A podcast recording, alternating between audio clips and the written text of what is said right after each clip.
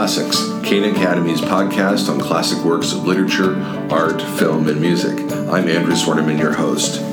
In this episode, I interview Professor Gregory Nagy, Francis Jones Professor of Classical Greek Literature and Comparative Literature at Harvard University, and Director of Harvard's Center for Hellenic Studies. Recently, I met up with Professor Nagy at the center's campus in Washington, D.C. He and I spent our time together discussing the study of classic literature, especially the study of Homer's epic poem, The Iliad. I hope you enjoy this podcast recorded at the center's campus. This is part two of a two part interview. The, the opening lines of the Iliad uh, have to do with Achilles' anger. And uh, the focus that I think a lot of students, and, and a lot of students because they're teachers as well, uh, typically uh, embrace is that it's the the epic is a focus on heroism. Mm-hmm. And it's not that it's it's not one or the other, I'm sure, but but it is interesting that it opens up with um, a focus on uh, you know an invocation uh, for the mm-hmm. goddess to, to sing of, of the anger of Achilles. Yeah. So um, and of course his anger ends up wreaking tremendous carnage and it really is uh, mm-hmm. kind of a world changing a mind changing uh, experience to, to come to grips with this so although on the surface it seems at odds with what is heroic is is it per- perhaps uh, something else or is there a better way to think about that uh, than to uh, say to contrast uh, the, the, anger of Achilles with the heroic, or is there a wedding of the two? How, how, do, how would you kind of guide teachers, uh, those of us who, who lead students, to think about that? Sure. It, the the thing about menis, which is the word that we translate as anger, sometimes people say rage, but it doesn't matter how precisely we translate it. Um, what what we need to keep aware of that there are three different ancient Greek words that are translatable into English as anger. And I'm going to keep this very short, but menis is one. Mm. Um, I, have studied it for a lifetime, and uh, I'd say there's one book by Leonard Muellner that really nails it. So, the idea I'm going to tell you is not mine, it's his. Mm-hmm. Um, he would interpret Menis, the first word of the epic, as cosmic sanction. By cosmic sanction, what is meant is um, a, an emotional reaction to something that is so outraging the cosmos, the, the world, the system that is the universe, that it causes, that it calls for a punishment that is larger than life. So usually the um, the the personae who experience Menis are not humans; they're gods, huh. and the way they manifest their Menis, which we translate as anger, is thunderbolt in the case of Zeus. Uh, in the case of Apollo, missiles that cause horrible pestilence, mm-hmm. and the list goes on. Before before I say more about Menis, let me tell you about two other words that we also translate as anger. One of them is kholos, K H O L O S. That's the easiest one um, because it's like bile. It's like you're so angry that it's uh, it's like an explosion of bile within your body. Mm-hmm not a pretty image, but very powerful. So it's blowing up. Can I say it that way? Yeah. Then there's another one kotos, K O T O S. And that's the kind of anger that goes tick, tick, tick like a time bomb. Mm. And it's timed to go off at exactly the right time and right place, as in the case of Odysseus when he finally reveals himself to the suitors and starts the slaughter. Mm-hmm. Look out. Mm. So, um, of these three uh, kinds of anger, Achilles at any given moment can experience uh, any one of the three, but my favorite is when Agamemnon, hmm. this unworthy superior, social superior, he's certainly not heroically superior, but he's socially superior and gets away with things. When Agamemnon insults Achilles, he has a good mind to go up to him and smite him. And then what happens? Athena, who really likes Achilles, yanks him by his long blonde hair from behind, and says to him, and only he can hear it, No, not that kind of anger. Uh, have Menis, mm. which is this cosmic anger. Mm. And then what does he do? He sits in his tent. Mm. But the mental power of that anger is coefficient with all the powers of the universe. After all, Achilles is the son that Zeus never had. Mm. Uh, the, the, whole point of Achilles is that if his mother had been married off to Zeus instead of a mere mortal, mm. uh, he would have overthrown his father. So, so the kind of anger she's pulling him back from is the second one, the the bile that's about to explode. Uh, yes, because yeah. because yeah. Th- then it's yeah. just a, a, a st- one of thousand and one stories about somebody losing their temper in an argument. No. What's what's the kind of anger? Uh, is it the river Xanthus when he when he goes around in a circle, kills so many Trojans, swells up the river? That's that's just pure rage. Yeah. So that is cholos. That, okay. That's that's your bile. Yeah. And what, what's very interesting about that is that after he's finished with all that slaughter, mm. um, he's so into it that he forgets to wash up. And not only that, but his uh-huh. men who join in the slaughter, the Myrmidons, also forget to wash up. So then all sorts of pollution start. You, you don't oh, yeah. you, you, don't have a dinner after a battle yeah. without washing up first. Yeah. Without washing off all the gore. Mm-hmm. But don't get me started on kholos. Yeah. Uh, going back to Menis for yes. just a bit more about this cosmic anger. It is, as I say, coefficient with the anger of Zeus himself. And in the case of Zeus, um, if, if he were the direct agent of anger, he would just take his thunderbolt and, and, and start incinerating everything in sight. Mm-hmm. But, uh, but here, the, um, the anger is on the part of Achilles.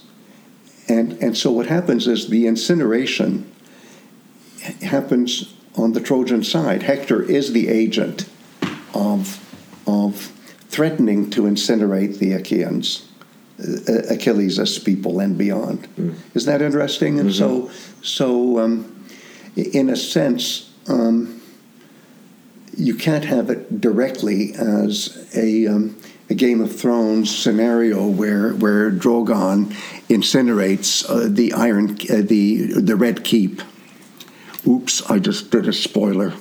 That's all right. I, I haven't seen any of it. Okay. yeah. That's all right. Well, everyone in the audience, please plug your ears. Plug your ears. Forget that comment. Yes, yes. You can warn people in advance that a spoiler is happening. But, but, but seriously, uh, um,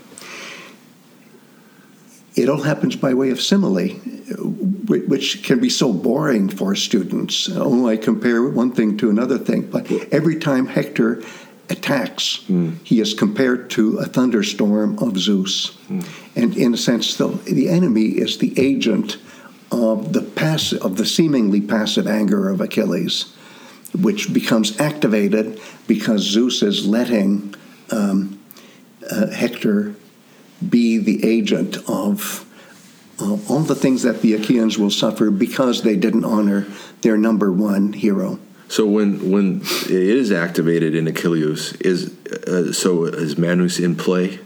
Uh, sort of like the, the, the, the, other side of it meets uh, well, the, the, the agency thing, of Hector. The weird thing is that that the Menis of Achilles is never the the force that gets him to kill anybody. It, it, it's the part where he's sitting in his shelter. Huh.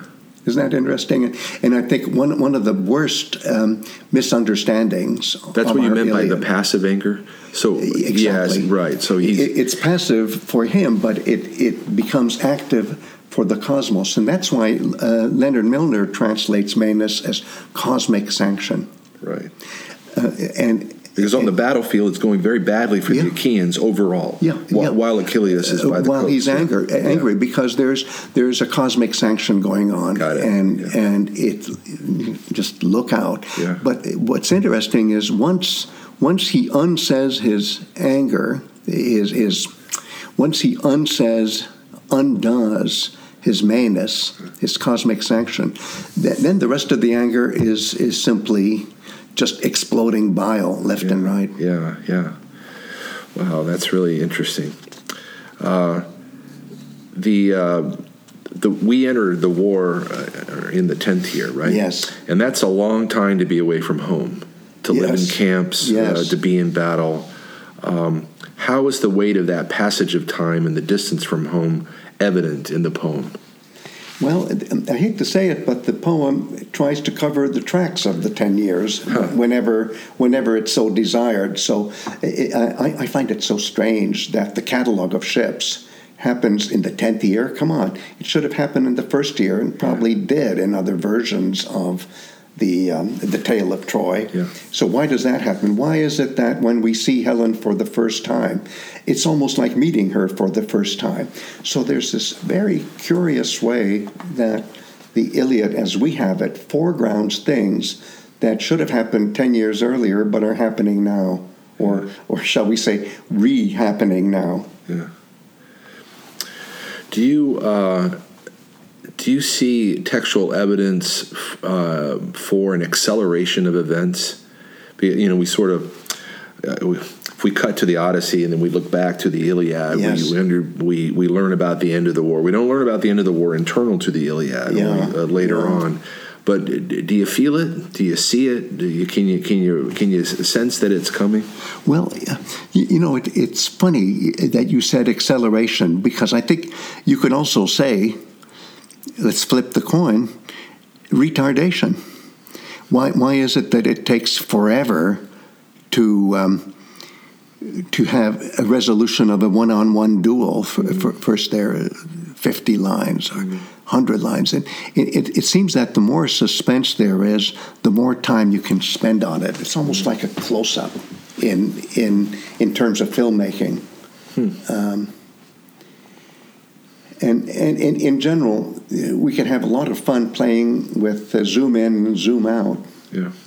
But uh, I've always been struck with how long it takes for the biggest duels, one on one combats to the death, how long it takes for them to, to re- reach that, that, that fatal point. So, would you not feel that there's something like um, an accumulated uh, sense of regret or uh, despondency or fatigue with the war on the on the Achaean side? It seems like at oh, certain I see. junctures, it's so there. It seems like I- I see you know. Agamemnon plays that game and Odysseus kind of matches it at certain oh, Well, that, kind that mind game that, Exactly, that yeah. fails And in, it's- in Iliad too. and Oh it seems like God. the Achaeans are, are, are ready to head to the boats and get out of there. Well, okay. And, and on the on the Trojan side, Sure. isn't it the case that the the elders go to Priam and they say, "Why don't we just we're sick and tired. Sure. yeah, and what, just give her give Helen back? Yeah. let's bring an end to this." thing." Well, uh, okay, uh, I, I take your point, a- and and I shouldn't have um, just backed away from from acceleration uh, so fast. no pun intended. Uh, but but here's the thing. I, I think this medium is capable of slowing things down and speeding things up. Yeah. Okay, I'll give a good example of speeding things up, which is in Odyssey 8. There are three performances by the blind singer. And uh, the first one is an entire Iliad, but it's it's it's uh, the, it's narrated in ten lines, versus the fifteen thousand plus lines of the Big Iliad, which is our Iliad. Uh, and it's interesting. I, I've been studying it recently. Is when that ten liner is described by the um, the master storyteller uh, Demodocus sang about the Trojan War, and this is what he sang about, and it takes just 10 lines to do it. Um, I think the first time I studied it, I didn't notice that there's all this approval, reception, we might call it, by the people who are listening. And they say, do another one, do another one, do another one.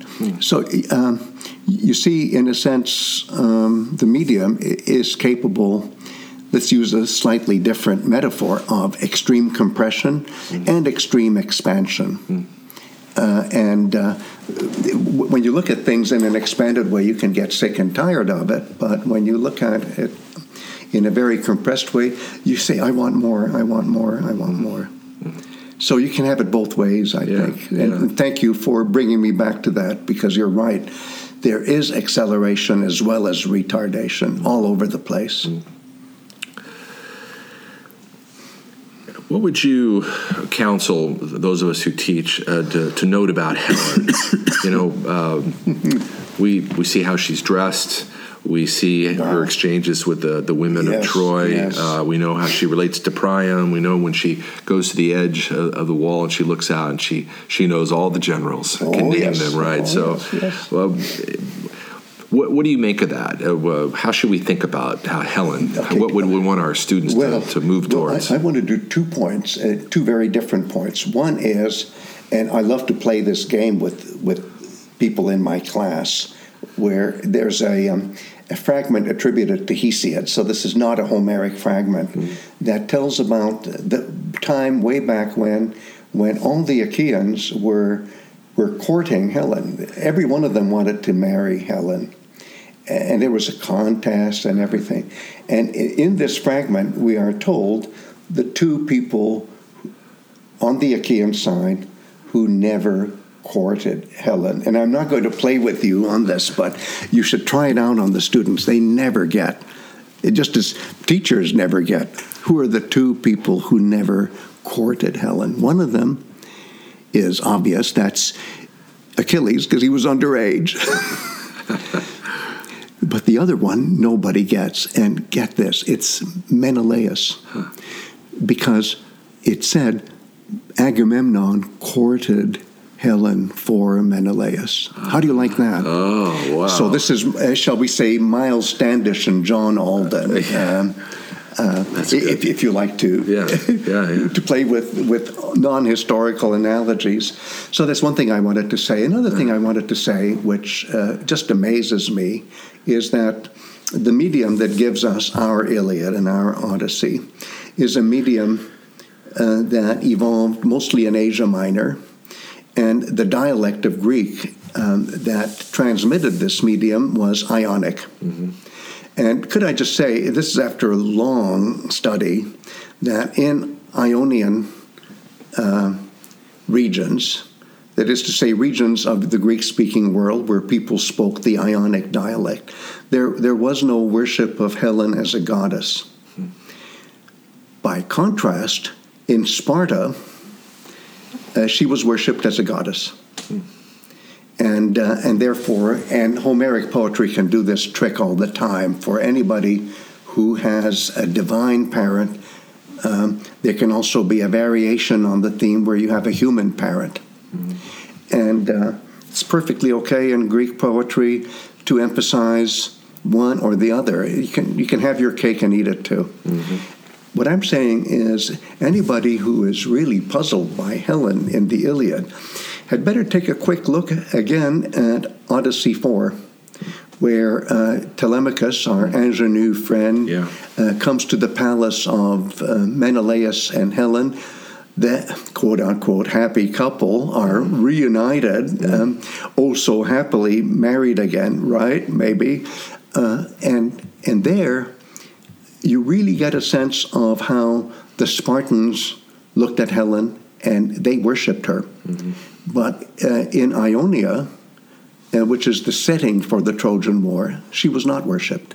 She was not a goddess. So then, then uh, you have this wonderful um, razor's edge solution where, in some traditions, that try to reconcile these two uh, very different versions that are really predicated on on the realities of how people worship. So, w- so what's the evidence in the Odyssey for the, the Spartan worship of Helen? Because I mean, on one level, it, I she doesn't come across very well. I mean, the the exchange with. Menelaus is is is rough, and uh, she.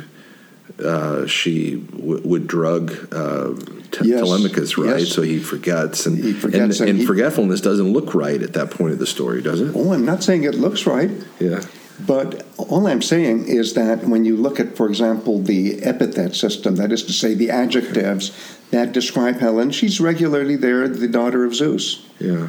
She is Miss Zeus. Yeah. and and you know Okay. the country western song, I died, I thought I died and went to heaven. Uh huh. No, I think it goes, I thought I died and gone to heaven. And, and that's how Telemachus feels. So there are all these illusions. Is wow, I've never seen the interior of a building like this. This must be Olympus. For the gold and, and all, All the that. gold yeah. Yeah. and oh. So he's just dazzled. And, and so there are all of these hints. Uh, if you collect them all, Okay. it's a pretty heavenly place, All right. so to speak. Good.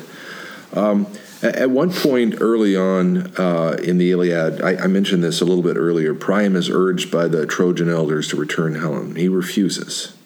Why, why is that? Why? Why? And what is it?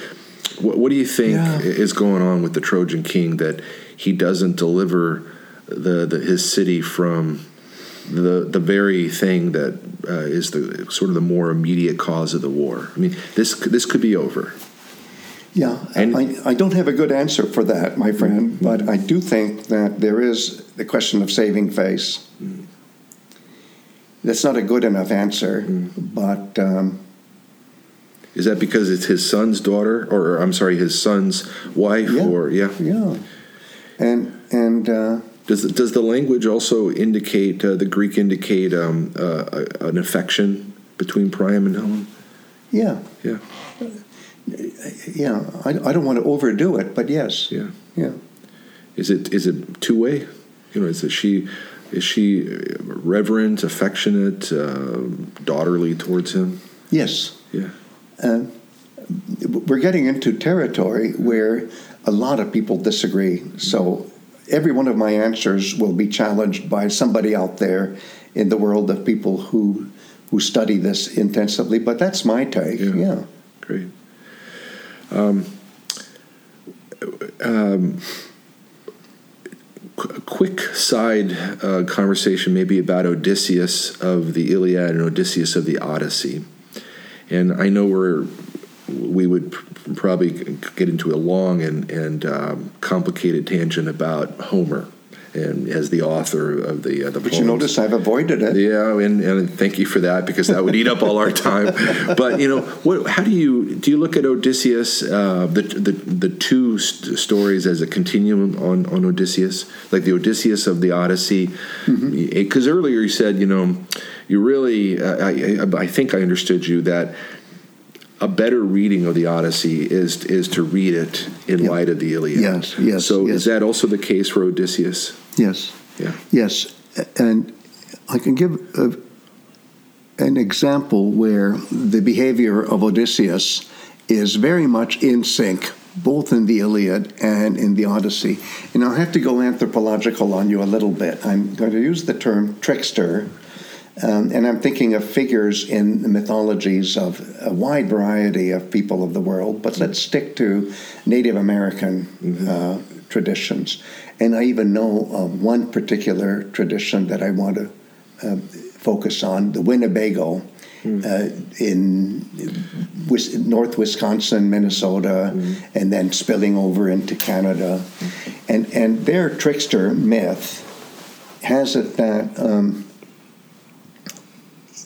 when the story is told, the trickster violates every norm of society from A to Z, hmm. systematically one, two, three, A, B, C, all the way to X, Y, Z. Hmm. And then, then the narrator kind of steps back, steps out of the story, hmm. and says, "Okay, you've heard the story. Now I'll tell you how." Uh, the rules of society were violated from A to Z. So the trickster, even though he does questionable things, things that violate the norms of society, is also the teacher for how to avoid violation.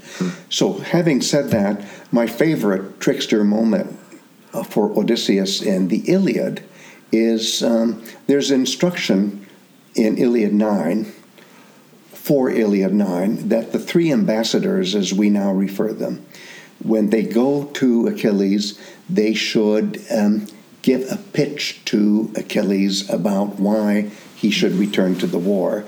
And the grand plan is for Phoenix, the substitute parent, to go first, for Odysseus to go second, and Ajax to go third. Instead, uh, when you have a queue, and I won't describe the cue, but it's actually one character nodding to another. Odysseus just steps in and does it. Mm. And um, my old professor, Cedric Whitman, pointed out, I think best, that uh, if Achilles had accepted the offer the way Odysseus had formulated it, he would be um, he would be sabotaging his own epic because uh, the whole point of Agamemnon's offer, and Agamemnon says so uh, in preparing the embassy, is if he accepts, that'll show that I am superior to him. And so even you know even the part where Agamemnon says, "Hey, take any one of my daughters, you can have her as a wife," and I as a father and you're a father, I always thought, "Wow, that's pretty giving because I'm very possessive about whom my daughter will marry. But no, this is a Near Eastern model where if you if you marry off your daughter to a subordinate king, that seals the subordination of that king. That says you're you're just a vassal. Mm-hmm. And, and that's what that's what uh, would have happened to Achilles. we wouldn't have an Iliad because Achilles would have would have, as I say, um, um, dynamited his own epic. So, isn't it wonderful that Odysseus can get away with that kind of trickster behavior? Achilles himself says there's nothing uh, more hateful than the gates of Hades is somebody who says one thing and means another thing. Well, who do you think he's referring to? It, it's civil. They they don't fight there. They do fight in, in the micro Iliad of Odyssey 8, that 10 liner I was telling you about, but not in the Iliad. Mm-hmm. So, how's that under the surface? Now, just a very quick example of trickster behavior, but you can have thousands of them in the Odyssey. Mm-hmm. It's all over the place. But I think my favorite is where he's a guest at the at the palace of Alcinous, the king of the Phaeacians. Mm-hmm. And um, at one point, he just gets up, and, and there's this huge um, uh, serving of beef, and he takes out a carving knife and carves out the best portion and says, I'm going to give this to uh, the singer if the singer sings the right song. Well, wait a minute. You're not supposed to uh, be the carver of the meat. You're, you're, not the, you're not the host, you're the guest. Uh-huh. So he, he can mess up on who's the host and who's the guest. This happens everywhere. So Odysseus, as I say, sure, the Odyssey stresses, highlights the kingly aspects and shades over the trickster aspects, but it's there everywhere. Mm, very good. Um, what do we? Uh, I want to come back to a scene that we talked about just a little bit earlier. What are we to make of uh, Achilles' return to battle? I, I, know on the one hand uh, that particular kind of uh, bile like explosion of, of, anger is at work there.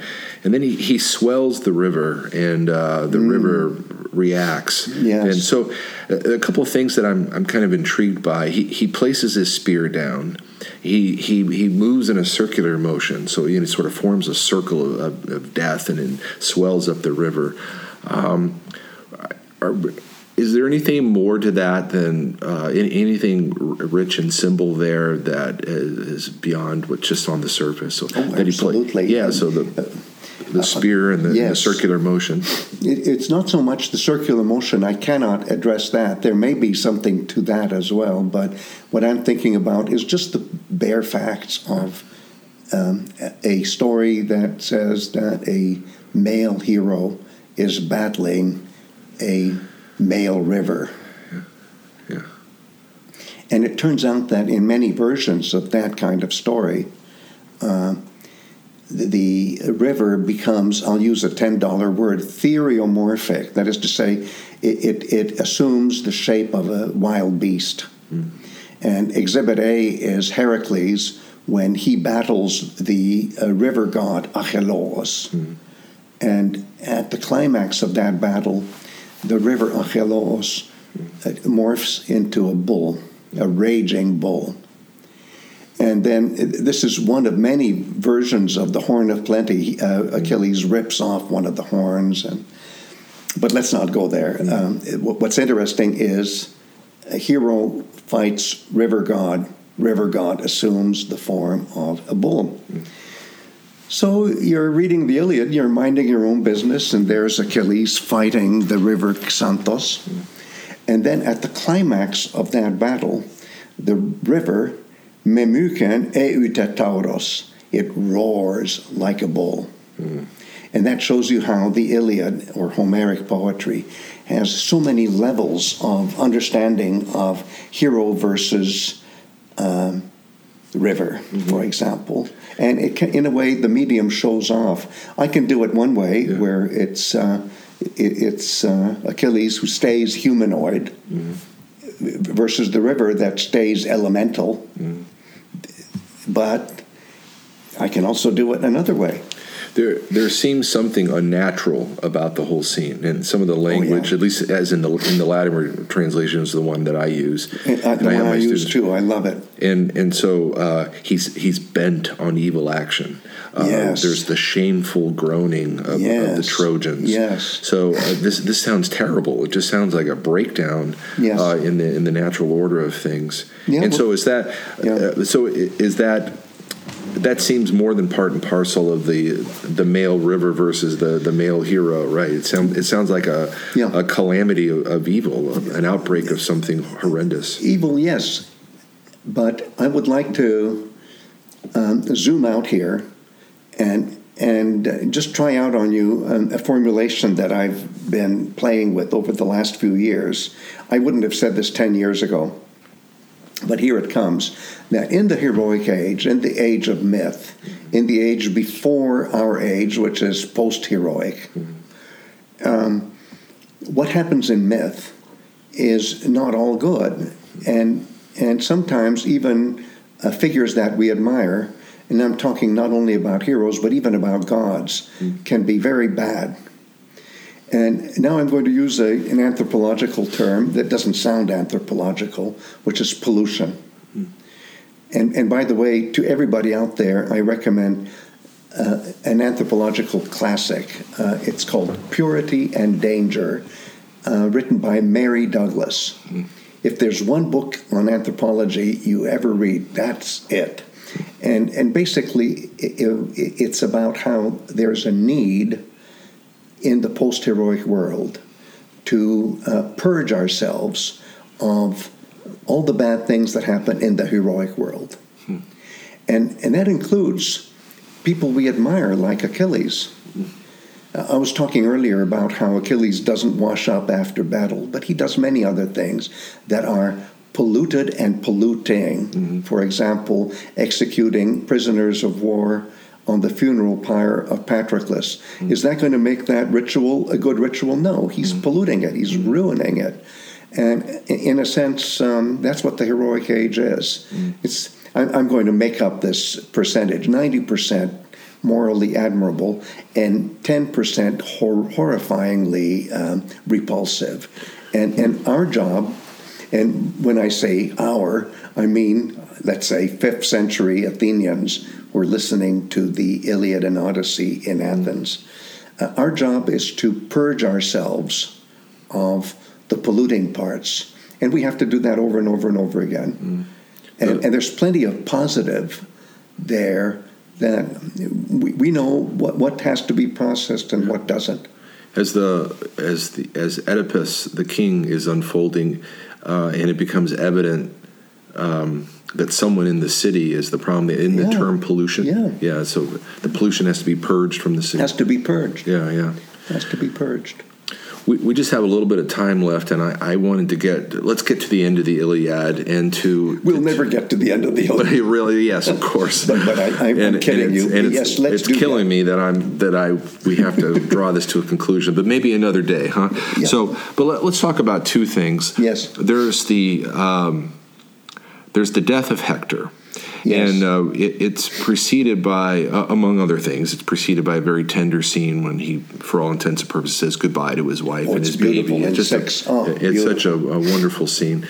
And then Hector goes out, and you know he's the great protector of the of, of Troy. And then uh, you know his nerve breaks. He he, and he we see Yeah. him running in fear. Yeah. So I, I wanted, I just thought it would be wonderful if you could kind of coach us as teachers, kind of how do we lead our students through that? It it's a jarring piece of of um, story, I think, for for young readers. Yes. And then the and then following that, we see a very poignant scene that it's not jarring, but it's probably even more complicated for students to grasp, and that is the scene between Priam and Achilles. So I just thought if we could spend a few minutes, I'd love to hear what you have to say about those two scenes, which are Oh, I- know you could give uh, hours and hours to that, but why don't you why don't you coach us on how to approach those? And I can do it in minutes uh, because it's that strong that I should be able to do it in minutes. Let me start with uh, 24. Is uh, here's a situation where uh, Achilles has been brutal, and by brutal I mean beastly. I mean acting like a wild animal. He has been so enraged. He's like a rabid uh, wolf, let's say. Um, and uh, and here's here's the father of Hector uh, trying to appeal to this person's sense of pity. And what you have in Iliad 24 is descend is is ascending from the depths of brutality and and beastly uh, behavior to the heights of humanism. And how does it happen? It's because uh, Priam says, "What would your father think?" and suddenly, oh, I have a father, and and he would be crying for me, and suddenly the dots connect, and and and he weeps, uh, and and I think it's one of the most beautiful. Um, affirmations of humanity that that you can go from the lowest to the highest hmm. and show compassion hmm.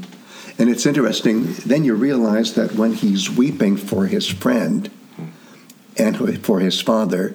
Well, his father is his pater, and his friend is patroklos, he who has the glory of the ancestors. Hmm. So, in other words, it's a reaffirmation of respect for the ancestors.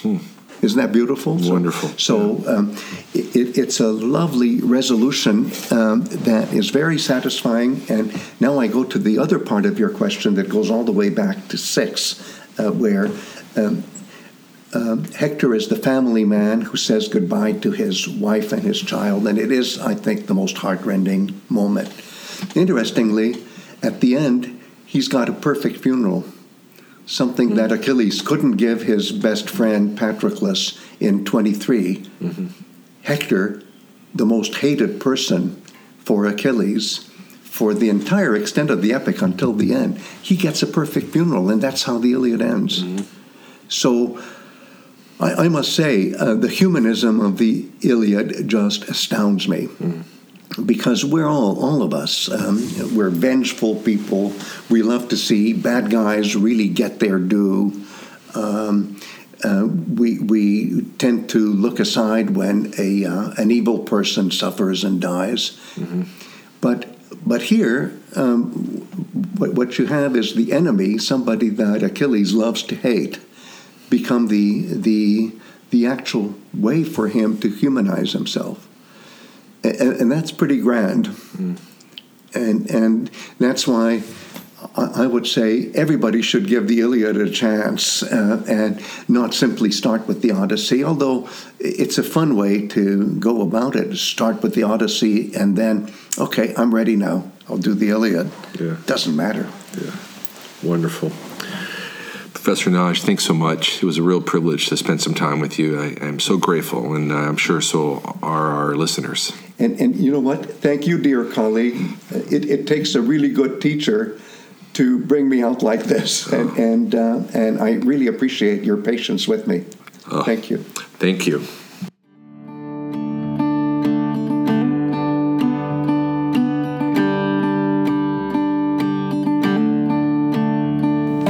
I hope you enjoyed this episode of Classics. We have other great episodes coming soon, so keep the conversation going and bring your family and friends. Be sure to like and subscribe to this podcast on Apple Podcasts. If you want to learn more about this episode's topic, please visit our website shop where you will find the Cana Academy guide on how to teach Homer's Iliad. You can find the shop at www.canaacademy.org. The producer of this podcast is Helen DeZell Zwerneman. This is Andrew Zwerneman, your host. For all of us at Cana Academy, thanks for listening to Classics.